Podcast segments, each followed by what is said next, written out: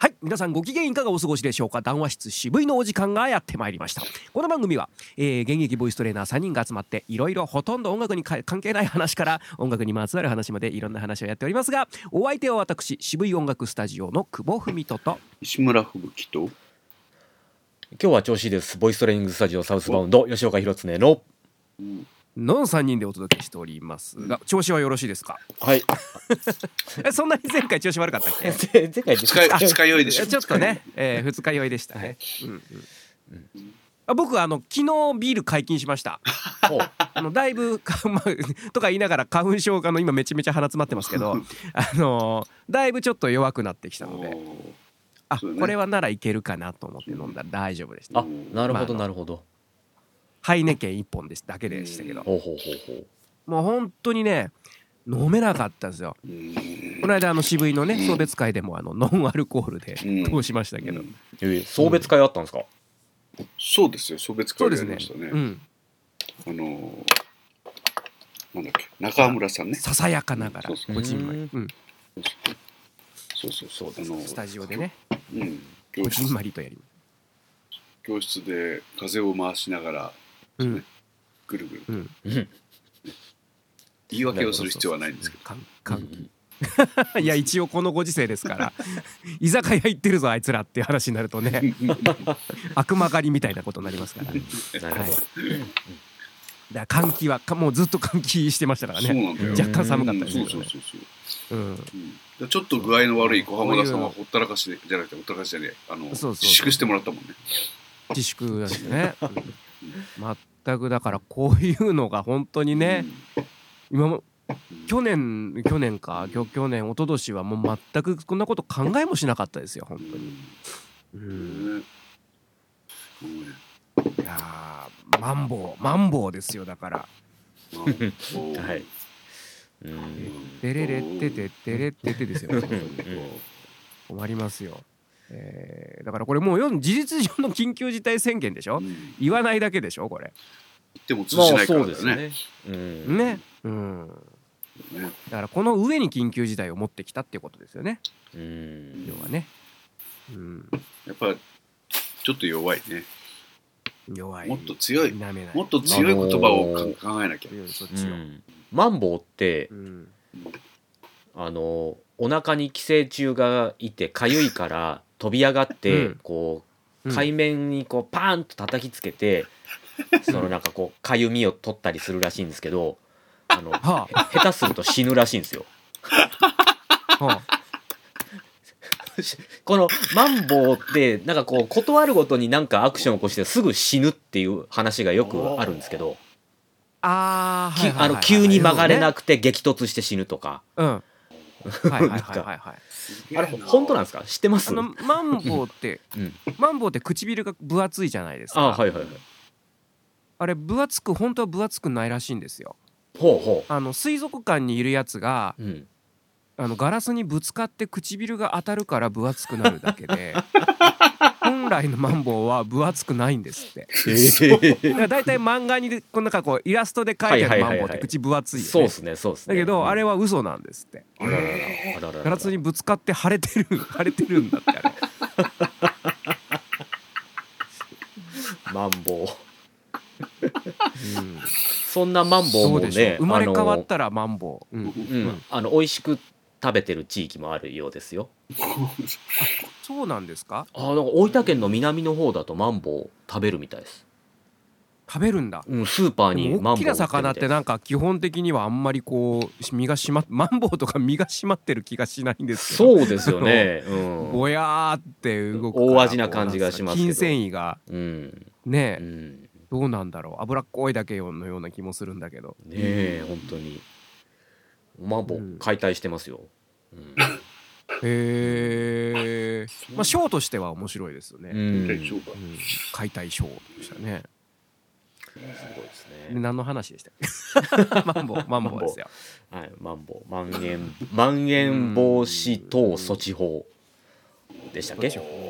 うんやっとこの何ていうんですかまあ本当にこのボイストレーニングっていうこの業種分かりやすいなって思っててその緊急事態宣言が解除したらねも 戻ってくる人がいたりとか、その体験レッスンの数が増えたりとか、あった中でまたかみたいな感じですよね。うん。まあそうですよね。うん、本当さっきまあまあ。ましたけどね。うん、事実上のってやつですよね。まあそうですよね。まあ、継続してる、うん、まあ確かにそのうん世の中の流れとしてはまあそれはしょうがないでしょうとまあ多分第三者だったら自分も言うんだろうけどもいやなかなかね切ない世の中ですよ。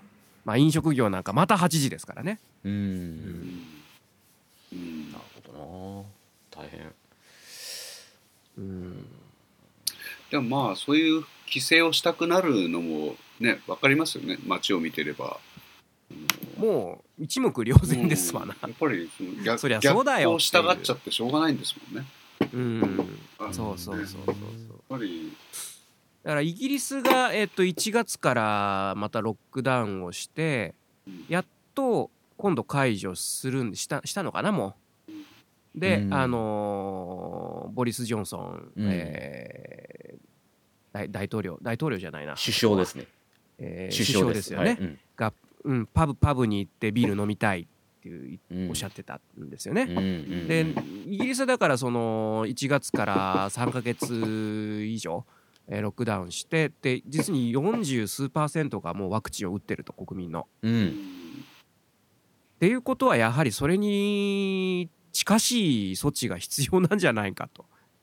いう一つのモデルケースケースになるんじゃないかなと思うんですよね。うんうんうんうん。うんああなんかあのーアストラゼネカのねはいはいはいはいはい。まあの問題とかね。ねなんかいろいろありましたけどまああれはあの結局のところ社会的利益の方が、あのーうん。大きいからっていうことでまあ続行ですよね。ワクチン続行ってなってますけど。そうですね。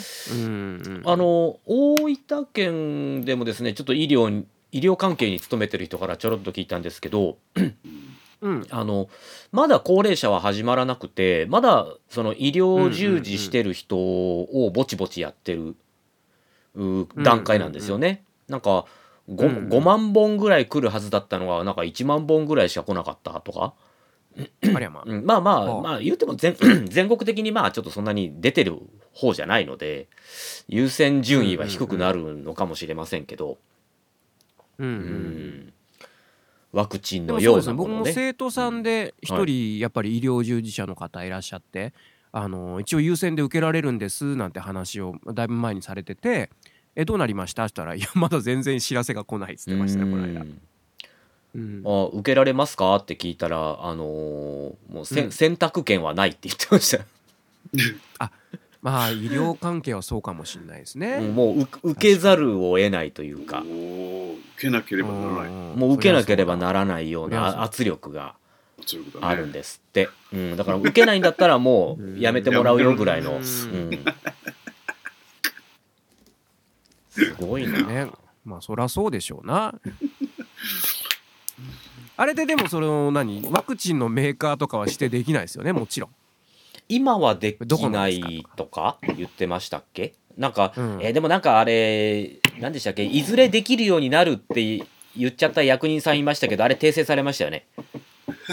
ああそうなんだ、うん、完全な勇み足でしたって言って。あの河野太郎さん言ってました、うん、いつか選べるんですか？まあだからその国産ができたらかなり選択肢が増えるじゃないですか、塩野義製薬さんとか今作っててあと何でしたっけ、ね、大阪大学とどっかの会社があの、うん、やってるやつかなり期待できそうな感じがありますけど、あれ従来型ワクチンなんですよね。なるほど。あの今ほらメッセンジャー RNA じゃないですか。うん、うん、ですから従来型ワクチンは一応中国とロシアがあの従来型のワクチンなんですけどえー、まあスプートニクでしたっけ？スプートニク V でしたっけ？ロシアの、はいはい、か。っこいい。かっこいいですよ。名前はね。名前がかっこいいはかっこいいんですけど 多分プーチンさん打ってないです。自分は絶対打ってないと思いますね。とりあえず海外には配ってるみたいですけど。ロシアの国民もなんかなんか受けたくないみたいな感じになってるらしいですけどね、うんあのーだからそう今回の今のやつっていうのがメッセンジャー RNA 型のやつっていうのが要はワクチンの定義からは外れてるんですよね。ワクチンのような役割を持ったし新しい薬っていう考え方の方が正しいみたいですね。うんああ、なるほうんど。ワクチンっていうのは第三のビールみたいなもん。なんかね、なんかねあそんなそんな感じです。あのワクチンってなんか本当に定義があるみたいで、あのなんかまあインフルエンザだったらインフルエンザウイルスを弱くしてなんかすりつぶすような感じにして、まあ本当にその体に薄い毒を入れて、ああ、なるほど、ね。うん、それで免疫を作るっていうのが今までのワクチンの考え方なんですけど今回のほらあの、はいはい。はい遺伝子書き換えじゃないですか。自分の情報だけ注射して、自分の遺伝子を書き換えるっていうんうんうんううん。役割の薬なので。うん。だから厳密で言えばワクチンではなくてワクチンのような働きをするという考え方だそうです。だから今で今までもいろんな形でこういう薬をやろうと思ったんですけど今まではもう全部承認されてこなかったのになんで今回はこんなに承認されたんだっていうところに早く説明してくれっていう声が多いらしいですけど、なるほど。うん、だから従来型のワクチンの方が安心できるんじゃないっていうお話なんですよね。うーん。考え方としては。うんだから一応もう今回のメッセンジャー RNA のワクチンはもう全世界で、えーおそらく1億オーバーの人たちが打ってるので大体データとか数字が出てきてるので安全性がどうかとかも大体分かってきてるので、うん、まあそんなに怖くないんだろうなとは思ってるんですけどたうんただ2年後5年後10年後どうなるか分からないので。そうですね。うん、あ僕は全然反ワクチンとかじゃないんですけどあの、うん。なんで今回こんなに、ね、急にこのメッセンジャー RNA 型の新薬が、えー承認されたのかと。うん、だほうほう。からこれはちょっと、あのー興味のある方はぜひ調べていただきたいですし僕も調べようと思ってるんですけど今までそのこういった形の薬っていうのはなんかあんまり今まであのいい、えー成果が出なかったらしいんですよ。どなるほど。動物実験とかしても、だから今までずっと未承認未承認ってきたのになんで今回は？みたいなね。うーん。これはやっぱちょっと国としては説明してもらいたいよなっていう気持ちはありますけどね。なるほどうね、ん。とりあえず形だけでも出さなきゃっていうことがあったのかうっていう部分もありますかんな。うん。それからまあ国産のあのほん、うん。まあ本当の意味でのワクチンに期待ですね、これは期待しております。まあでもいや今日来る時ちょうどその電車の中でぼーっと考えてたんですけどまあそのね、まあ、また結局事実上のやっぱ緊急事態宣言なわけですよ。うんできんちょうどその朝もあの尾身会長のねなんかこう会見やっててあのこれまあなんですか？まあ今世界的に非常にまあ危機的な状況でもあるんですけどこれその医療が発達してない例えば中世の頃だったらこれどえらいことになっとったんだろうなと。うん。だからやはりその今のその専門家のねあのご意見とかあのまあやっぱりこう、まあ、そのワワクチン云々はまあまあさておきですね。我々のこの行動様式っていうのはやっぱ改めて従う必要があるなということをなんかぼんやり考えてましたねなんか。うん、それこそあのやっぱりこう昔と違ってうんうん。あごめんなさい。あのペスペストがこう流行った時とかでしたっけ、うん。うんうん。あのうんうん。相当ヨーロッパで人が亡くなりましたけどあのそうですよね。ポーランドだったかな？あの全然死者が出なかったと。う。ん。ほまあ本当に記録が残ってるか残ってないかはあれなので完全にゼロとは言えないでしょうけどまあそんなに出なかったらしいんですよね、ポーランドが。でうん。あの そのポーランドの習慣で、えーテーブルとかをうん。軽くウイスキーとかお酒を染み込ませた布で拭くっていう習慣があったんですって。ほだからやっぱまあそういう面白い。まあ要は日本人がうがい手洗いとかってやるようなものと同じで、うんうんそういう習慣があったところはもうそういったものが流行らないっていうのが昔から分かってたみたいなんですよね。面白いですね。うん、うんだからそういう意味ではうん。その今あのまあこの間インフルエンザの話したじゃないですか。あのぜ、ええええ。全然出てない今年みたいな。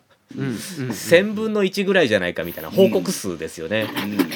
従来だったら1,000万人ぐらい出てるのが1万人ぐらいしか報告されてないみたいな、うん。まあでもね石村さんがこの間言ってたようにあの検査してないからの可能性が高いっていう。確かにそうだなと思うんですけど。まあそれでもまあ少ないっていうのはうがい手洗いなりを徹底しているからっていう、その新しい生活様式ですか、うん、まあ、間違い間違いないでしょうね本当に。うん、いやすげえな、まあこれまあマスクはもう正直僕はそろそろいいかなって思ってるんですけど、ああ、まあ。まあその本来ね、その映さないためのっていうね、うんあのみんなこうやっぱこうつけてるつけてることでガードしてるように感じちゃうけど、逆なんだよね本来はね。自分がかかってる補菌してるものを移さないためっていうものですから。まあその本来の意味合いで言えば、うん、まあそうなのかもしれないですし。で案外ねあれらしいですね無症状で、えー、持ってる人っていうのは案外少ないっていうデータがなんか最近出たらしいですよ。うん、そうなんですね。まあそれが一番多分不安な部分ですよね。はいはいはいはいはい。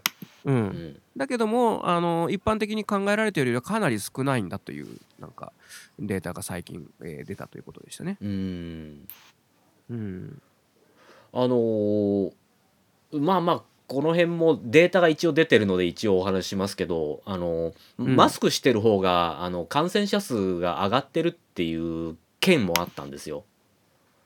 要はその感染で陽性が出たって人を要はそのアンケートするというかまあいろいろ調査してみると、マスクしてたって人の方が多いんですよね。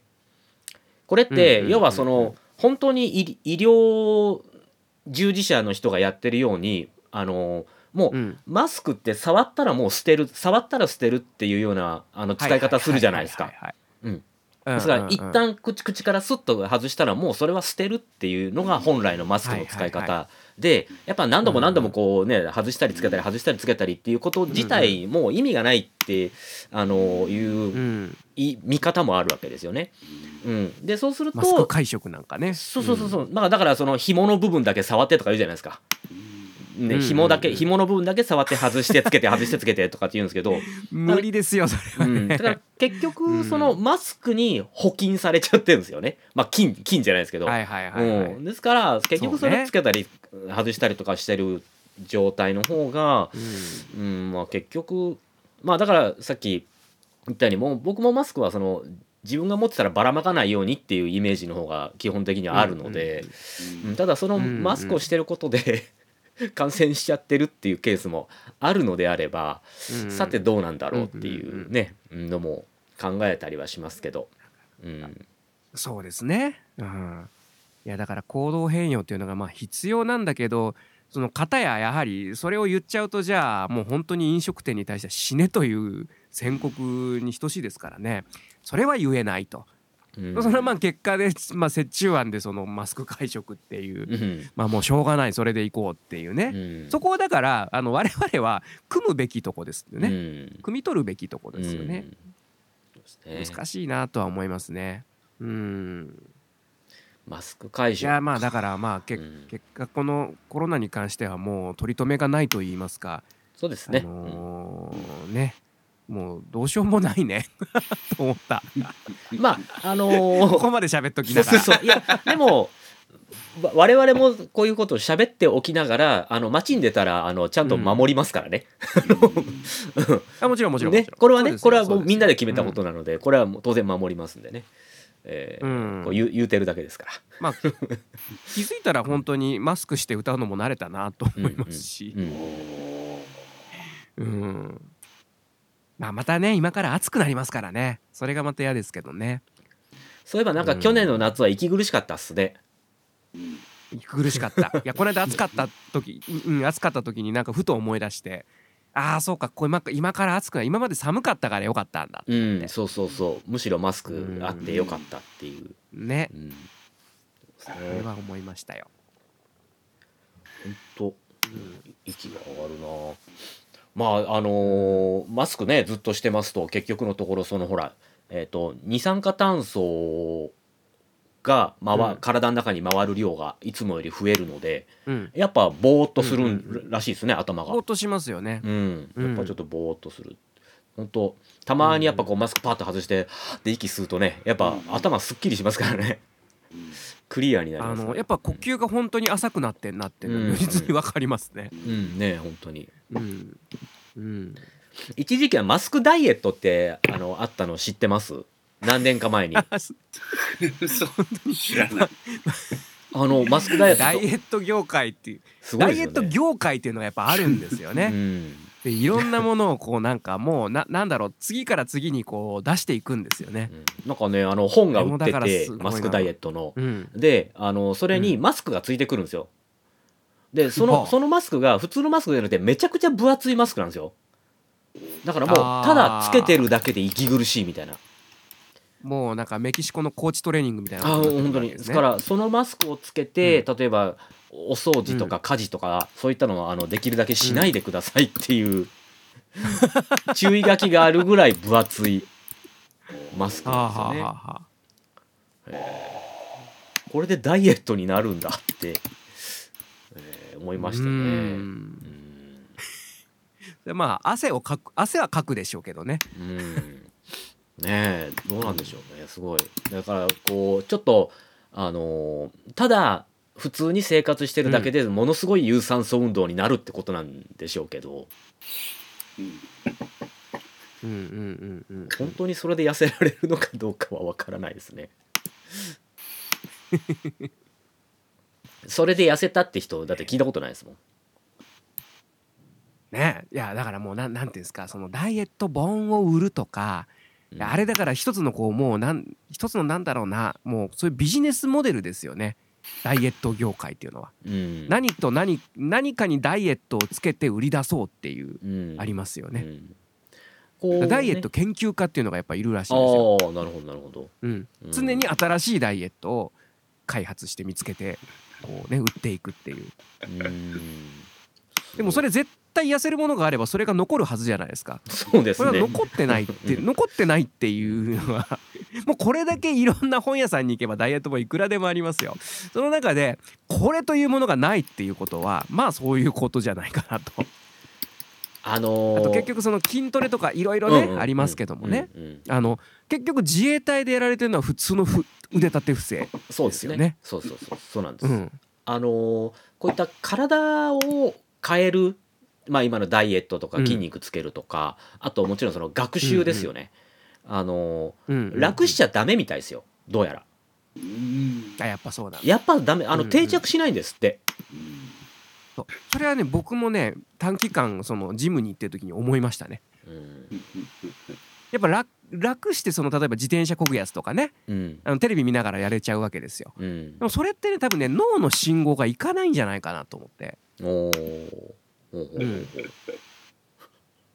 やっぱこう今今やってるよ今体作ってるよっていうこの、うんねうん。あの信号を出さなきゃダメなんですよ。う。ん。なるほど。こうなんかテレビ見てる間になんかなんですかあの電気信号を 筋肉に与えるだけじゃうんまあうん。いろいろやった上でって言ったらまああありかもしれないですけど、うん。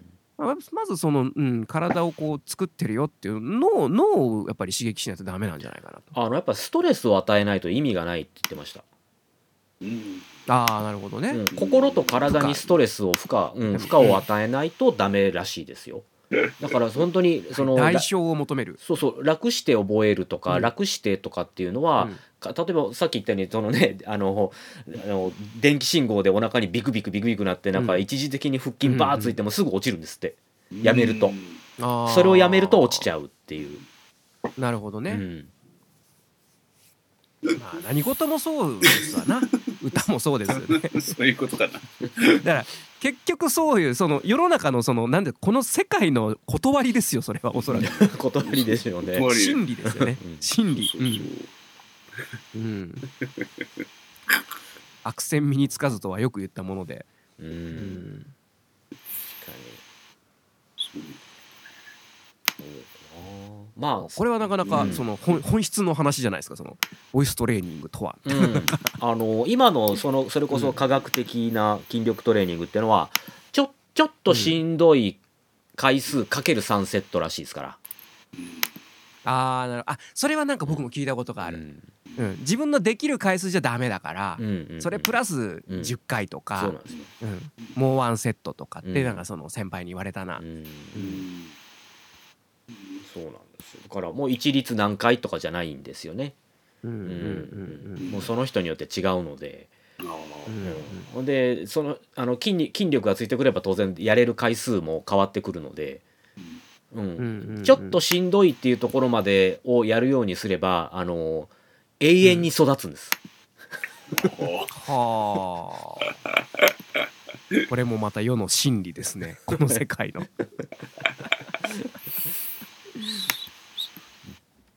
それはね僕ねちょっと話は変わるんだけどその世の中の快楽について考えたことがあって、はい、例えば音楽とあの要するに短期的な刺激っていうのは、うん、あの中毒になっちゃうんですよね、はいはいはい、中中毒っていう依存になっちゃうんですよね。はいはいあのだから例えば、まあ、分かりやすいところで言うと飲む使うがそうですわな。あはいはいはい。そうですね。あのまあ食それからまあギャンブル、うん、まあそれからまあ性的な快楽ですね。もう全部その単発的な短時間じゃないですか。短時間な快楽じゃないですか。はい、それをこう終わるとまたそれさらに強い刺激を求めるものが大体そういうものであって、例えばそのまあ芸術であったりとか長いことを頑張ってやるものっていう、まあ、スポーツもそうですけど、うん、っていう、まあ、それもあの僕は快楽だと思うんですよね同じ快楽なんだけど、はいうん、やはりそっちの方がなんなんというかなあの、まあ、健全というかなまあ、この世の中のこのね上品下品と まあ分けるとするならば、うん、まああんま単純に分けるとあれ問題ありますけども なんかやっぱそこで分かれる分かれるような気がする。なるほど。まず短期で得るものと長期をかけて得るものでやはりこう品品格じゃないななんつうんだろうな。うん、違いますよねなんかね。ということはあのー、まあ、例えば夜晩酌でキュッとお酒飲んで、うん、ああ酔っ払ったじゃなくてあの普段から飲む水に薄くアルコール入れとけって話ですか、最高だと思いますよ。ずっと浸ってるっていう。たゆたってる感じ。あの赤塚不二夫先生とかそんな感じそんな感じですよねこっちの方がいいんでしょうねきっとね。まあだからそうですね。なんか。だからどっちがいい悪いの話じゃないんですけどね。ええうん、ですね。やはりこうなんか短短期的な強い刺激っていうのはやっぱすぐ次を求めたがるっていうものですね。うん。なるほどなるほど。うん、すぐ冷めまあさ強く求めるじゃないな。冷めちゃうんだな。だからな。すぐ冷めちゃうっていうのがそうですね。振れ幅がでかいっていうのは良くないってことなんでしょうか。うん、うん、うん。うん。そうですね。だからギャンブルなんかっていうのもそのいわゆる社交心を煽るっていう時はやはりその、えー、上がった率を高くして出玉を低くしてみたいな感じですね。そうですね。出る台を少なくしてね。そうするとみんなわーってまたまたやろうまたやろうってなってくるわけですね。なるほど。その、例えば料理でいうと鉄鍋って一気にガンとあの温度が上がってまあ冷めやすいのも冷めやすいわけですけど土鍋って違うじゃないですか。違いますね。土鍋ってこうじわじわ上がっていくんですよね。で食材ってあの60度ぐらいからタンパク質が固まるらしいんですよ。うん。うん、で大体この60度前後を長いある程度長い時間かけて火入れしていくとうまみがすごく出てくるらしいんですね。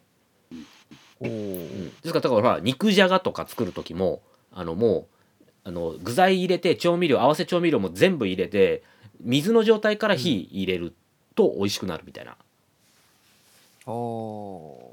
だからもう沸騰した中にドボドボって入れるんじゃなくてその60度からまあどうなんでしょうね。80度ぐらいの間か分かんないですけどそのぐらいをできるだけ長い時間かけてゆっくりゆっくり、えー、火入れをしていくととにかく食材はうまくなるということらしいんですけど。そさらにその聞いたのはその料理やってる人から聞いたのは、うん、そうやってこう長時間火を入れたものっていうのは体の中に入れても、しばらく温度を保つ時間が長いんですって。らしいっすね。はい。そう。で、はい、そういうなんていうんですかやっぱその体の中を温めるとかっていうのが、うん、あのー、まあ、その感情だったりとか、うん、その人間性とか性格とか、うん、そういったものにも及ぼすものは結構大きいらしくてで考えた時にその世界各国の料理ってあるじゃないですか。はい。それと国民性っていうのが割と一致するらしいんですよね。おおはいはい例えば日本食って基本的には煮炊きじゃないですか。はい。はいそれと例えば中国だったらどちらかというと炒めるとかね、はい。焼くとか、高火力ですよね。そういったもの火そう、うん。そうた短い時間でこうものすごい温度を入れるとか,、うんうんだそういったものがそれぞれのいわゆる国民性とかうんいうものに、あのだからその国民いわゆる国民性まあこれもあんまりね 言っちゃうとこう差別につながったりとかってあるんですけどもあんまりこうねまあ多様性の言い言われる今ではない価値観かもしれませんけどもでもそのこ国の料理によってやっぱり決まる部分っていうのがあの少なからずあるっていう話を聞いたことあります。まあ文化ですからね。あのー文化です。そうそうそう、うん。まあおっしゃる通りそうなんですよ、うん。一番だから一番触れる文化ですからね、うん。体に体内に取り込むというですね。うん、あなるほどな。まあ日本人がその昔ね今どうかわかんないですけど忍耐強いとかね、うん。あのいうのもそういう煮炊きする食材にあったのかもしれませんね、なるほど。うん、食文化、うん、まあなんかあの世界の料理見てもまあその1日煮込むとか2日煮込むとかそういうのはありますけどあのー日本のそうですね料理っていうのはあのまあもちろんその煮炊きが煮炊きもありますし例えば焼き、えーにしてもうんうん。あのー例えばほら魚を焼く和食で魚を焼くにしても、あの強火の遠火っていうじゃないですか。そうですね、うん。遠赤外線で結局じっくり入れていくんですよ。うん強火なんですけど遠遠火なんですよ。ねそう。うん、だかうん。うんら本当その中華のように高火力で一気にジャッじゃなくてやっぱ結構じっくり焼いていくものを、じっくり火を入れていくものっていうのが多いなって気がしますね。うんうんううん。んなかなかねいやそれは話その話を聞いた時にあ面白いなと思いましたけどもうね、ん。うん。なるほど。食文化。うん。いやいや料理はいいですよね料理は。本当に。うん。うん。皆さん料理しますか？家で。やります？植木さんします？料理僕はあのお弁当を作る程度ですけどね。お弁当？お弁当。あ自分の自分のお弁当ですか？はい。おー。お弁当作るのってどれぐらいかかります？毎朝。何歳ですか？はい。20分ぐらいですか？20分ぐらい？結構かかりますねでも。僕は手間はそんなに良くないですね。なんかあのーはい慣れた方だといや僕そんな弁当なんか作らないんですけど慣れた方だとなんかもう朝ごはん作りながら弁当作っちゃうので、まあ、昨日の残り物入れたり冷凍食品入れたりするので、うんうんまあもうし正直正直ご飯あのご飯詰めるだけぐらいの感覚ぐらいらしいですよお弁当って、うんうんうん。そういう人たちから言わせると、うん、まあ、あの冷凍食品もねあのチンしないんですよね。そのまま今ね。パッと入れて、そうそう今しないってだからお言いますよね。昼ぐらい食べる時になったらもう溶けてるからそうそうそれそれで食べれちゃうっていう、うん。すごいっすね今の冷凍食品って、だから夏場なんていいですよね、そうですね、うんうん、すごいな。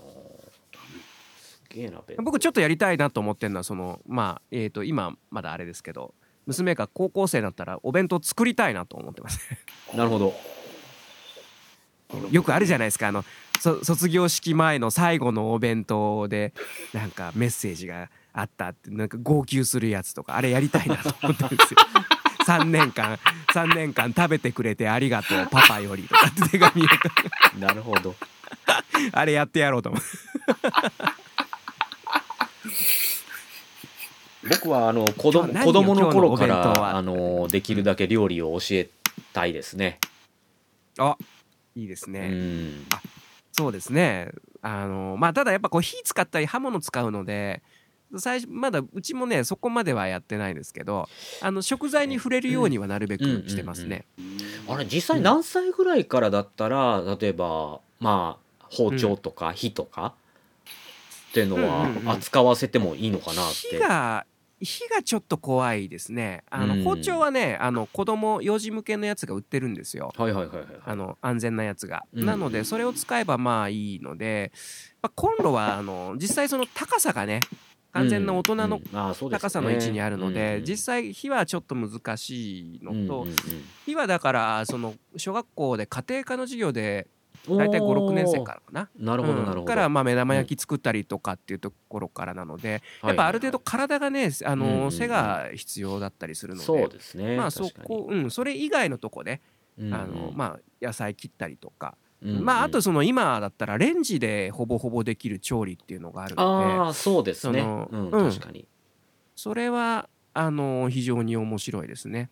うんうんうん、あとまあ子供だったらそのやっぱまあお菓子作りとかはもうもう大喜びでやるのでなるほど。粘土細工のまあ延長みたいな感じで、うん、うん、そういうのからまあ始めるとなかなか楽しいですよ。なるほどなるほど。この間はうちもあのサンドイッチやりましたね。サンドイッチ。ってこう材料並べて、うん、自分の好きな具材をこうやるやってあの作って食べるんだけどまあその材料を切るところからやらせてうん。あの手巻き寿司ってやったことあります？あ手巻き寿司もやったことありますね。僕ないんですよ、うん、今までの人生で手巻き寿司をやったことがないです。あんまりまあ僕はあんまり好きではないですけどね なんかほらくくクレープ状になるんですよね。要は。そうそうそうそうそう。ぐるっと巻いて、うん、なんかほら、ね、流行ったじゃないですか CM が。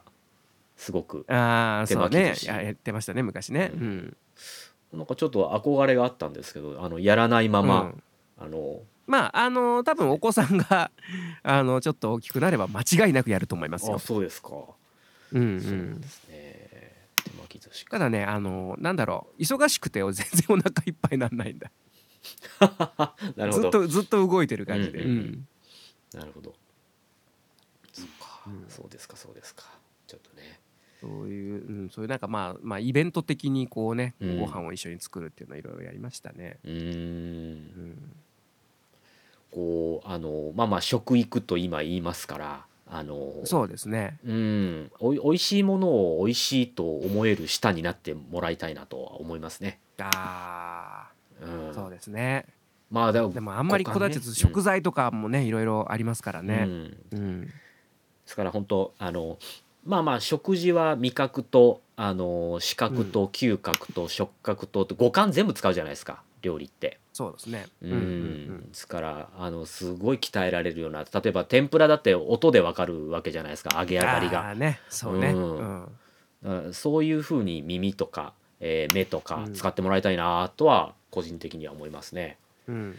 うん、確かに。うん。いやなんかほら天ぷらの達人がなんかこうね、うん、あの揚げててなんかもうすごいこうちっちゃいこうパチンってこう音が鳴って、はいはいはい、それが「あもういいですよ」みたいなこと言うんですけどあの素人が聞いても全然わけわかんないんですよ。うんうん、そうだからそれをね、うん、YouTube で 見て修行せずにいけるのかっていうところですね。そうですね。難しいとこだな、あれもあれも。そうですね。まあ正論のような気もするけどまあそれだけでもないし、うん。うん、どっちもどっちだなっていう感じがしますね。そうですね、本当に。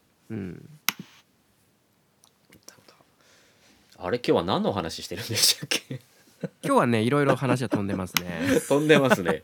まさに談話、うん、談話室ですね、うん、談話室ですね、えー、そうだ。うん。そうか。何かあの話題、うん。話題はありますか？話題がねなんかあったんだよな。今日その池江、えー、池江選手、はいはいはい。はい。えー、リカ子選手か、はいはいはい。えー、のまあそのね、えー、ああれだ。それそれそれ。それよ。それ。要するになんかその白血病をね乗り越えてね、うんうん。あの努力が報われ努力すれば報われるんだと思いましたってね、インタビューで言って、うん。えー、美しいね花、うん、そう、うん、そしたらじゃあそれによ敗れた人たちは努力がなかったってことかっていうことでなんかちょっと炎上があったという話があったんですけど、うん、そういうんじゃないよねっていう。そういうんじゃないよねっていうことがわからない人が多いですよね。多いしで僕はね、まあ、これはもう僕の意見ですよ、はい、結果が出せない努力っていうのは足らなかったんだと僕は思います。特にその記録の世界ですから、うん、結果出してなんぼなんですよね。うんうんうん、うん、だから頑張ったけどダメだったんですはあのいやよかったよっって全面的には言えないよね、うんうん、もちろん頑張りは評価するべきだけども、うん、うん、いやでも悔しいよねってあ残念だったよねっていうのは当たり前じゃないですか。うんうんうん、そこをなんか全て「いや全部大丈夫だよ大丈夫だよ」って言っちゃうのはこうクソおもんない世界になるぞと。クソおもんないぞそれっていう。思いません？あの一郎がこの間言ってませんでした？あの、うん、あの詳しくは僕もその記事を読んでないんですけどあのオンリーワンダメダメナンバーワン目指せっつって、うん、おっしゃる通りおっしゃる通り。だってあの人たちは数字が出て何本の世界で戦わなきゃいけないわけですよ。当たり前ですよそれは、うん、いやだからやっぱりあのいや頑張ったけどダメだったんです。じゃあそれはダメなんだよ。僕はもう。足りなかったねってなっちゃいます。足りなかったねっていうことですよね。うん、うん、だって例えばいやどんなにいいライブやったってお客さんいなかったらダメじゃないですか。うん、ダメなんですよ。ダメなんですよ、お客さん呼ぶ努力したんですけどみたいなね。そうそうそう。でも来なかったらうん。ダメでしょ。う。うん、っていうことだと思う。うんだからそこはやっぱり僕はシビアになるべきだしそこに寛容性を求めてはいけないんじゃない。なるほど。うん、うん。うんまあでもね池江選手はほらあの本来だったら2020年のオリンピックだったら無理だったっていう話が1年ずれたことにより、ね、多いですよね、うん、復活劇を果たしたわけですよ。すごいのはその実際その筋肉がまだね、あのー、最盛期の状態ではないんですよね。だからある意味体のルーティンだったりとかその技術でそこをカバーしてるって今日も朝やってて。それはすげえな、うん、すごいことですよ。うん、もうあの感動の物語は始まっているって誰か言ってましたよ。東京オリンピックの感動物語はもう始まっていると。始めちゃったか。いやまあさ続きゃいいけど。続きゃいいですけども。ねえ。室伏さんもねどうなるんだろうなっていう。うん、まあでもそのまあまあねまた戻っちゃうけどそのもうその変異種種が日本型っていう名前でもうちょっと世界にちょっとずつ認知されつつあるっていう話があって、うん。はい、そりゃまずいよなっていうことですよね。まあでもその何でしたっけ？もう数千種類ぐらいは軽く変異しちゃってるっていう話ですよね、うん、要は。うん、うん、ですからまあ仕方ないですよね。それはそれで。うん、うん。まあ多分このまま混沌としていくんだろうなっていうところもあり、えー、アメリカが、ね、北京オリンピックをちょっとボイコットをなんか考えてるっていう情報もあの、まあ、その前振りなのかなとか思ったりとかですね。うん、うん、ヨーロッパは欧米はね結構そだってそうだったら日本あの、ね、東京オリンピックもやんねえよっていうとこに持っていくのかなとか思ったりとかまあ世の中はこう逐次動いてるなという今日この頃いや本当ですよあの東京オリンピックやらないでや,、ね、やるなやるなって言ってる人は北京オリンピックもやめろって言わないとダメですよ。うん、うん、意味がわからないおっしゃる通りなんですよね。うん、うんうん、あの東京オリンピックはやるべきで、えーと、北京オリンピックはやめるべきだっていうのはあの分かります。うん、それは、それは分かります。あの筋が通ってます。あのオリンピック憲章に照らし合わせても平和の祭典なんですから。うん コロいやコロナに打ち勝ってて東京オリンピック。